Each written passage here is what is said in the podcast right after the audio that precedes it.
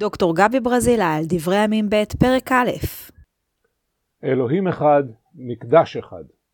התודעה הדתית הזאת שכל כך מאפיינת את היהדות בימי הבית השני, כמעט ולא הייתה קיימת בכלל בימי הבית הראשון. כך קורה שבספר מלכים א' מסופר על שלמה ההולך לבדו בראשית מלכותו להקריב קורבנות ולבקש את אלוהיו בבמה הגדולה אשר בגבעון. אך בדברי הימים הוא הולך בראש משלחת ציבורית גדולה לאותה במה עצמה, כי שם היה אוהל מועד האלוהים אשר עשה משה עבד אדוני במדבר. דברי הימים א', פרק א', פסוק שלוש. עבור מחברי ספר מלכים ניתן לעבוד את אלוהים בכל מקום, בכל מקום בו יש מזבח. ואם הבמה גדולה, מה טוב.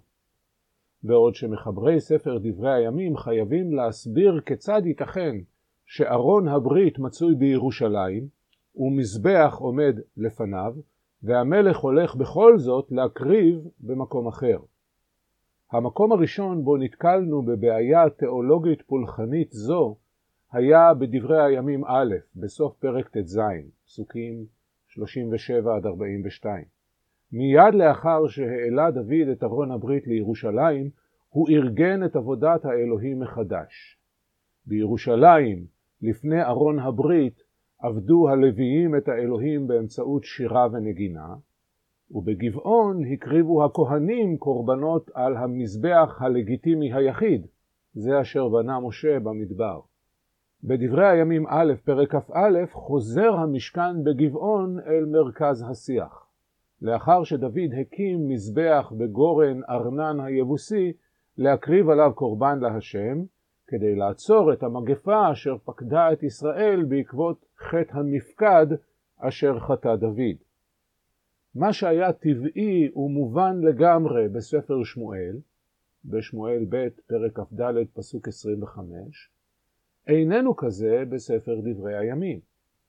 מחבריו רואים את עצמם חייבים להסביר שהמזבח בגורן ארנן נבנה בחופזה ובאימה מפני המגפה המשתוללת, והקורבן שהוקרב עליו היה חד פעמי ויוצא דופן.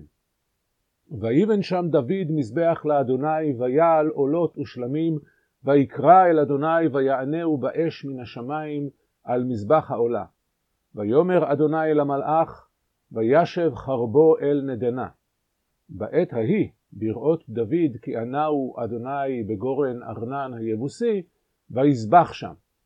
ומשכן אדוני אשר עשה משה במדבר, ומזבח העולה בעת ההיא בבמה בגבעון. ולא יכול דוד ללכת לפניו לדרוש את אלוהים, כי נבעט מפני חרב מלאך אדוני. דברי הימים א', פרק כ"א, פסוקים 29 ו-30.